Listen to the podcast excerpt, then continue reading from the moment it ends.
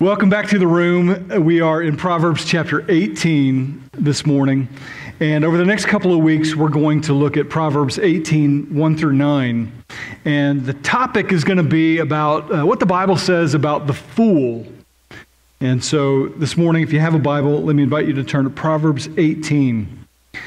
We'll divide this uh, section of Scripture up into a couple of Sundays, um, eighteen verses one through three this morning, and then verses four through nine next week. When I was a kid in a small town in Noble, Oklahoma, uh, when I went to kindergarten, um, I was repeatedly told, uh, we, we don't use words like that at school. I would go to friends' houses and they would say, their mothers would often say, we don't use that language in our house. We don't say that word over here. I was uh, like the twentieth kid with, you know, nineteen cousins above me, three siblings above me, or two siblings above me, and um, and then a dozen cousins below. And, and we made it our goal to really hurt each other. We would try to combo the worst words we could think of with the worst insults we could think of, and, and we would just... You know, that was kind of a game to us. And uh, and so we kind of carried this bad language um, throughout our childhood, and uh, obviously inappropriate, obviously terrible. Um, and, and that was the one thing that really changed when I first became a Christ follower is my language. The way I spoke changed.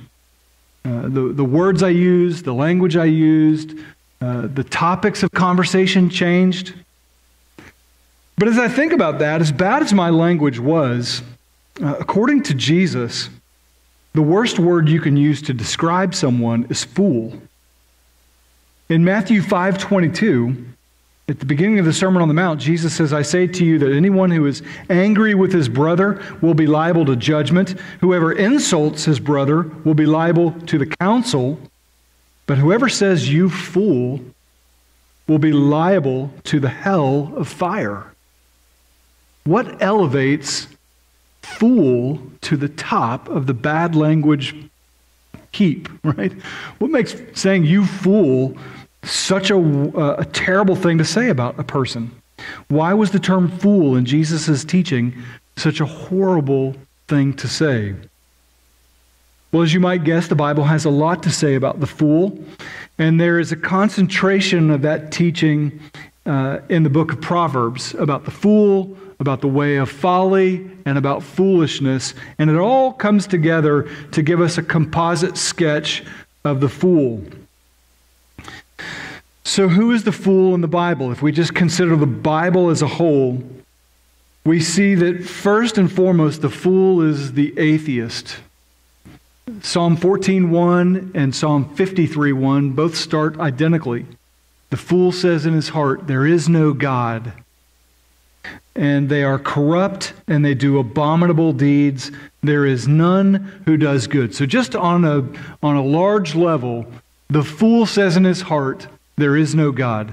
I quoted this verse uh, for fifteen years as an evangelist when I would travel and speak and share my testimony. This is how I would have described the first seventeen years of my life. I just did not believe there was a God at all. Thoroughly atheistic. Once I came to a place where I believed that there might be a God or a creator, I switched terms from atheism to apatheist. Right? There may or may not be a God. I just don't care. Apathy is not caring about something. Atheist. Uh, Jonathan Rauch came, coined that term uh, in the nineties to describe somebody who just doesn't care if there's a God or not. Apatheist. And I switched to that for a brief period of time until my circumstances got to a point when I desperately needed the God of the Bible to save me. And that's when I became a Christian at almost seventeen years old. So the atheist says there is no God. Proverbs one seven describes the second tier of the fool, and that says that the fear of the Lord is the beginning of knowledge, but fools dis, uh, despise wisdom and instruction. So the second tier of the fool might be that person who believes there might be a God, but has no fear of God in their life. They don't fear judgment. They don't fear wrongdoing. They don't fear sin. They don't fear consequences. They have no fear of God in their life, though they may believe in a God. And then a third tier of the, um, the fool is the one who just sort of plays religious games with God, right? Jesus called the Pharisees, "You blind fools." He called them blind fools because they would make distinctions about not swearing by the temple, but it's okay to swear by the gold of the temple, and yet they were thoroughly corrupt and wicked in their hearts, but they would they were they were so religious and so committed to their religion that they would slice every law in so many ways, and you were righteous outwardly if you followed their works-based mentality. And Jesus called them blind fools. He had the worst, worst condemnation uh, and the worst statements toward the religious fool, the one who is thoroughly religious but is not redeemed. So those three aspects of biblically what a fool is, they, is an atheist, uh, the person who doesn't believe in God, the person who has no fear of God, though they may believe in a God, they, they have no fear of God. And then that third tier would be the religious fool who is not redeemed, is not saved, but is thoroughly religious, whether it be um, Christian religion or Uh, Jewish religion or Hindu religion or Mormon religion or any other religion out there. If they're unredeemed, unregenerate, but religious, it would still categorize them in that word. But if we're looking for a composite sketch of biblically beyond those three levels, I'm reading from the International Bible Encyclopedia. When it describes a fool, it's the word Nabal, frequently translated as fool, and Nabala as folly. You remember Abigail's husband um, in, um, I think it's in First Kings, um, when David uh, is, um, he goes and is protecting Nabal's um, flock, and then he asks Nabal to provide food for him, and, and Abigail, he, Nabal, um, he, um, he basically insults David. And so his wife, Abigail, comes and rescues Nabal out of David's hands. He's about to kill him. She says, his name is right. His name means fool. Nabal describes the fool, and we almost have a definition of Nabal in Isaiah thirty-two, six through eight. Um, Keith, could you throw that verse on the screens there? Um, Isaiah thirty-two, verses six through eight. In Isaiah thirty-two, six through eight, you can also turn there if you'd like to, uh, it almost gives us a definition of the fool. Isaiah thirty-two, six says, "For the fool speaks folly, and his heart is busy with iniquity, to practice ungodliness, to utter error concerning the Lord, to leave the hungry, the craving of the hungry unsatisfied, and to deprive the thirsty of their drink. As for the scoundrel, his devices are evil. He plans wicked schemes to ruin the poor with lying words, even when the plea of the needy is right. But he who is noble plans noble things, and on noble things he stands." That's Isaiah thirty-two, six through eight. And so did you catch that? The fool speaks folly. His heart is busy with sin.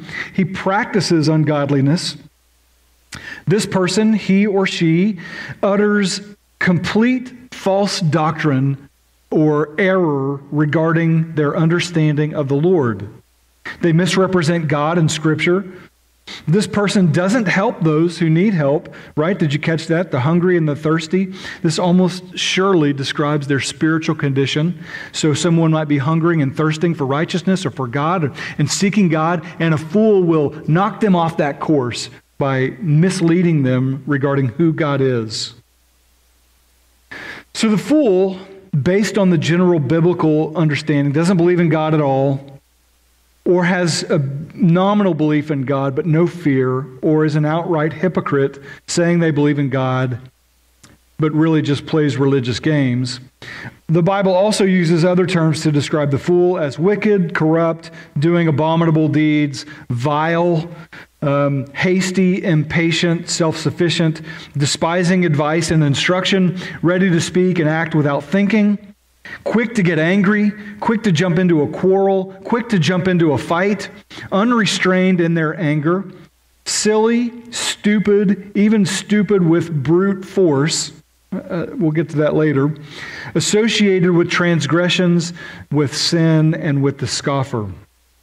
So with that sketch in mind, let's turn back to Proverbs eighteen and get a, um, a, a, a sort of a more clear understanding. And as you're turning there, let me just say this.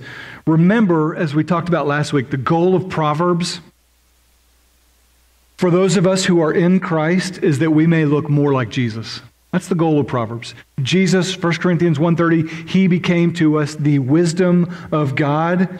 Because of him you were in Christ Jesus, who became to us the wisdom from God, righteousness, sanctification, and redemption. So Jesus is the fulfillment of all the Proverbs. When you look to see Proverbs lived out in human form, look to the person of Jesus Christ. And for those of us who are in Christ, when we read Proverbs, it helps us to know where we need to be sanctified. What, what an area in my life needs to be uh, to look more like Jesus and less like the fool, right? So that's how we're going to approach this. We look at eighteen, one through three this morning, and we're going to identify how it is that we are to move from foolishness to more Christ-likeness. So let's look at verses one through three. Whoever isolates himself seeks his own desire. He breaks out against all sound judgment. Verse two, a fool takes no pleasure in understanding, but only in expressing his opinion. Verse three, when wickedness comes, contempt comes also, and with dishonor comes disgrace. So whenever we, uh, let's, let's get back into verse one here. Let's understand what this reveals to us about a foolish person. Number one, whoever isolates himself, seeks his own desire, breaks out against all sound judgment. To seek your own desire, this person places themselves at the center and their own desires. We call this self-centeredness idolatry, that when your own desires take center stage and they are the full so the, the sole focus, not the full focus, um, when they are the sole focus of every activity and action of your life, how can I be pleased? What is it that most pleases me? What is it about my routine and my food and my what I watch and what I listen to? It all gravitates around me.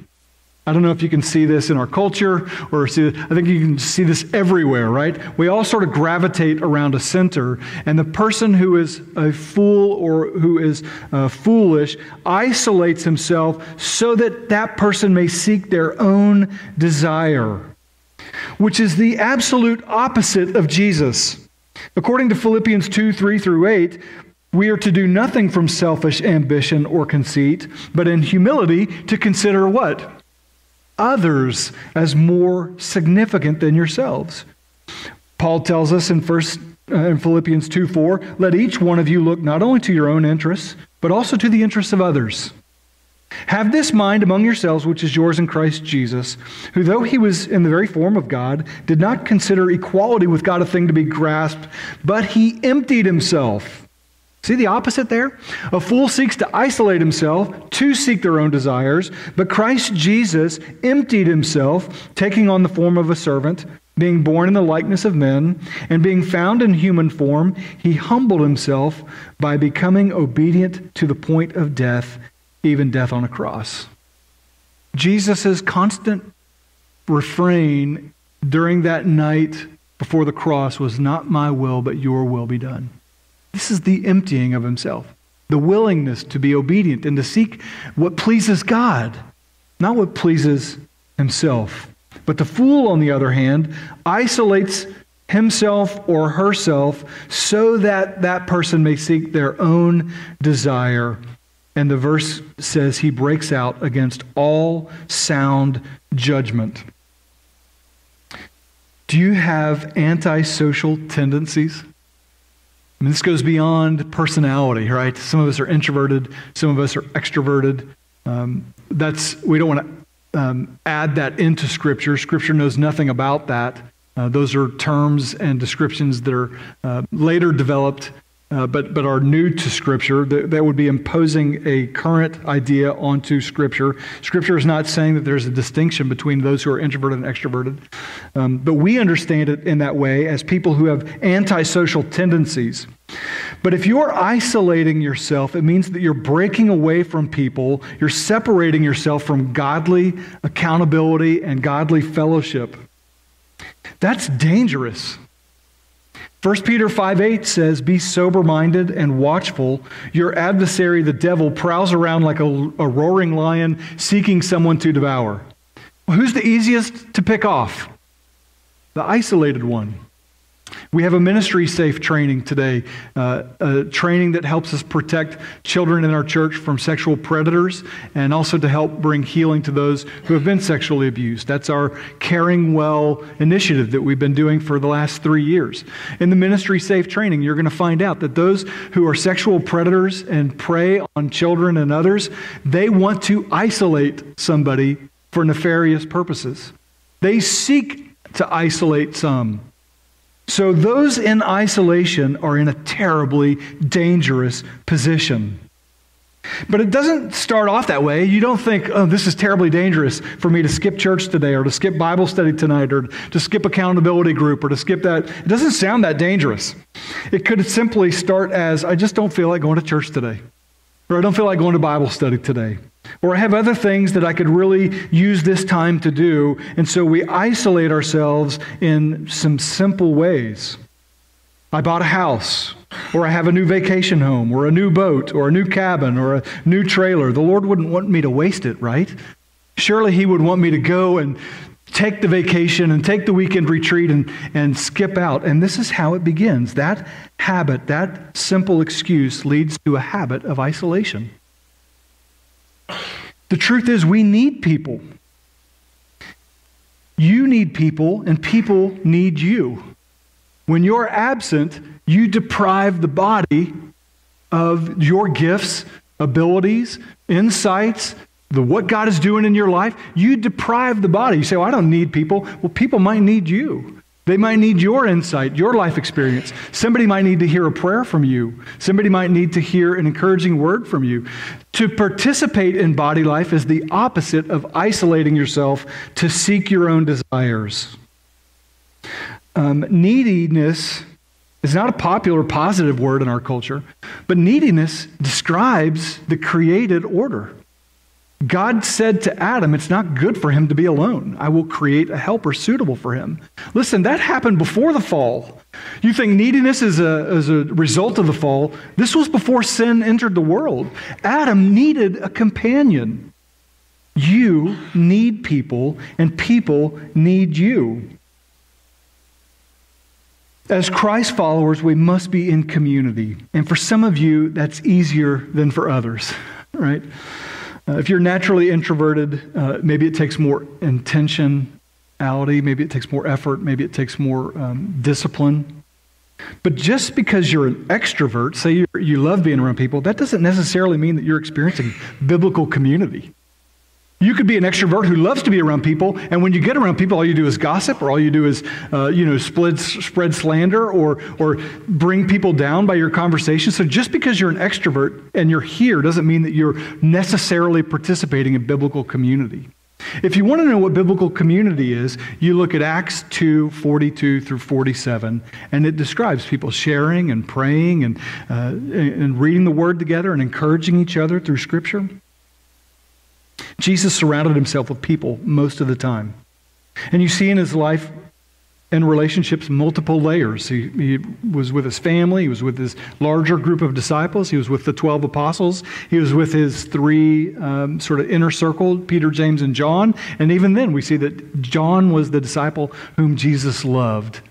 He related to people, and as an act of um, health and an act against foolishness, he did not isolate himself. You say, well, even Jesus withdrew to lonely places to pray. Yes, that's true. That's the exception, not the rule. Let's look at verse two. A fool takes no pleasure in understanding, but only in expressing his opinion. One of my commentaries said this: the fool has a closed mind but an open mouth, a small mind and a big mouth. You ever been around somebody like that? I mean, don't point. I mean, that's rude. Uh, but I was at a party not too long ago, maybe a couple, two or three years ago, and there was a, a particular person there that I, I did not know this dad, and so I, I thought, well, I'll go over there and get to know this person. And, and so I asked a few questions here and there, just tell me about yourself, tell me about your background, tell me about your life. And and I kid you not, about an hour later, I did not, I was not able to wedge a single word in otherwise. Just, he talked nonstop, and he aired one opinion after another opinion after another opinion, and I about minute thirty-three, I thought, I'll never do this again with this guy. I'll never talk to this guy again. And I, I can tell you, after three years, I have never talked to that guy again in a social situation. Why? Because the fool takes no pleasure in hearing or understanding, but only in talking and talking and talking. There is no teachability. There is no humility. There is no um, interchange or, or helpful conversation. You've been around people like that. But on the other hand, you've also been around people who you have wonderful dialogue and conversation with. I just looked up and saw Andrew uh, Neckel this week. We had a, a breakfast on um, Thursday morning, and, and it went from one hour into an hour and a half. And, and at the end of it, I thought that was I, I could spend I could spend a, a breakfast with him every week. Just to have this encouraging, sharpening. We talked about scripture, we prayed together, we talked about a situation that we're both facing with some, some difficulty, and, and it was an engaging, life-giving, life-producing conversation. You've had conversations like that, somebody who listens to you and engages and shares helpful viewpoints, and as iron sharpens iron, you sharpen one another. They stimulate you into new ways of thinking. And as we prayed together, I told my small group, listening to you pray, how you relate to the Father, the language you use, it blesses me. I learn from that, and I'm engaged with that. But the fool is not like that. Watch out for those who take no pleasure in understanding, but only in expressing his or her own opinion. They are unteachable, they already know it all, and they refuse to learn. And that's a foolish person. James one nineteen, understand this, everyone should be quick to listen, slow to speak, and slow to become angry. Let's move on to the last verse in our, um, our section here this morning. When wickedness comes, contempt comes also, and with dishonor comes disgrace. Four really weighty, chunky words there that don't paint a pretty good picture, right? Don't paint a pretty picture. Wickedness, contempt, dishonor, disgrace. Wickedness would be the sum total of repeated, immoral, evil behavior over a long period of time. A person who is evil continually gives in to wicked habits and behaviors, thoughts and ideas, and pursues that. That would be a sum total idea. Last week we talked about Proverbs that give you a sum total description of a person's life. Wickedness would be in that category. But he adds to that, when a person is repeatedly wicked, contempt, dishonor, and disgrace also accompany them. Um, Derek Kidner calls these sins three tra traveling companions. You find them all together. Wickedness brings along three friends: contempt, dishonor, and disgrace. I, I hear contempt a lot, but I'll just be honest with you, I didn't really know what it meant uh, until I, I looked it up this week. Um, contempt is the state of being despised, in a scriptural sense, bringing shame and disgrace. So contemptible behavior, or someone who is in contempt, is someone that is despised because of their behavior. So when a person is wicked, they affect everybody around them in a way that they are despicable. It brings with it dishonor. Honor is weightiness. We were at a convention last week, and I said to one of our people that we were together with, he carries a lot of weight. When he's in the room, he's the smartest guy in the room, and everybody listens to him. He's honored. Well, the opposite is true of a dishonored person. It means that their opinion and who they are carries very little weight. It's a person that is perceived as without value. And then disgrace shows shame upon shame and humiliation. And many people look at these three verses, uh, Waltke and Aiken specifically, these two commentators that I'm reading, and they see this as a declining scale in verses one through three, the fool as a declining scale. Remember in Psalm one, they walk in the way of the wicked, they stand in the path of sinners, and they sit in the seat of scoffers. There is a, a declining word picture there. Uh, walk, stand, sit. Um, uh, sit in the seat of scoffers, mockers. Um, that sort of progression, all, other commentators see that here. That a fool isolates himself relationally, then he isolates all viewpoints by cutting off listening and understanding, and then is characterized as wicked, contemptible, and disgraceful. You see that progression? Whether it's artificial and imposed on the text or whether it's there, doesn't change the fact that it shows us that those three verses together in that order show us, whether it's a progression or not, that that is the, the behavior of a foolish person, to isolate, to stop listening, and then their end result might be wickedness, contempt, disgrace, and dishonor. So how should we respond to this in closing? Jesus said in Matthew seven, twenty-four through twenty-nine that the one who is wise applies the word. So it's not enough for you to just to hear this today and say, oh, that's a good, good message, good text, and then go back out and do whatever you want, right? Um, that shows foolishness. Jesus said the wise person doesn't just hear the word and doesn't just understand the word, but goes and puts it into practice. So every time you hear a sermon, you should walk away with a, a bit of a to-do list. What should I do in response to this? What, what does your to-do list look like today? Maybe it looks something like this. I need to pray about this issue. Maybe it looks like I need to meditate on this passage, or, or I need to memorize that verse. Or maybe it's I just need to change the way I think and speak and act toward people. Maybe I need to stop cutting myself off or isolating myself. Maybe I need to be more disciplined in corporate worship and uh, small group attendance and, and engaging with other believers. Whatever it is that God is leading you to do, let me close with, um, with these two recommended applications. If you find yourself as described in that top tier of the unbelieving fool, the atheist, the apatheist, or the religious hypocrite, your course of action would be to be saved. Your course of action would be, be saved.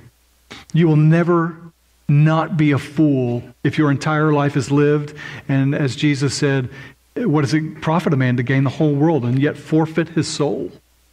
The most foolish thing you could do is be a bazillionaire and have every life experience and the most enriching relationships here, and then forfeit your eternal soul for currently uh, worldly pleasures and ideas.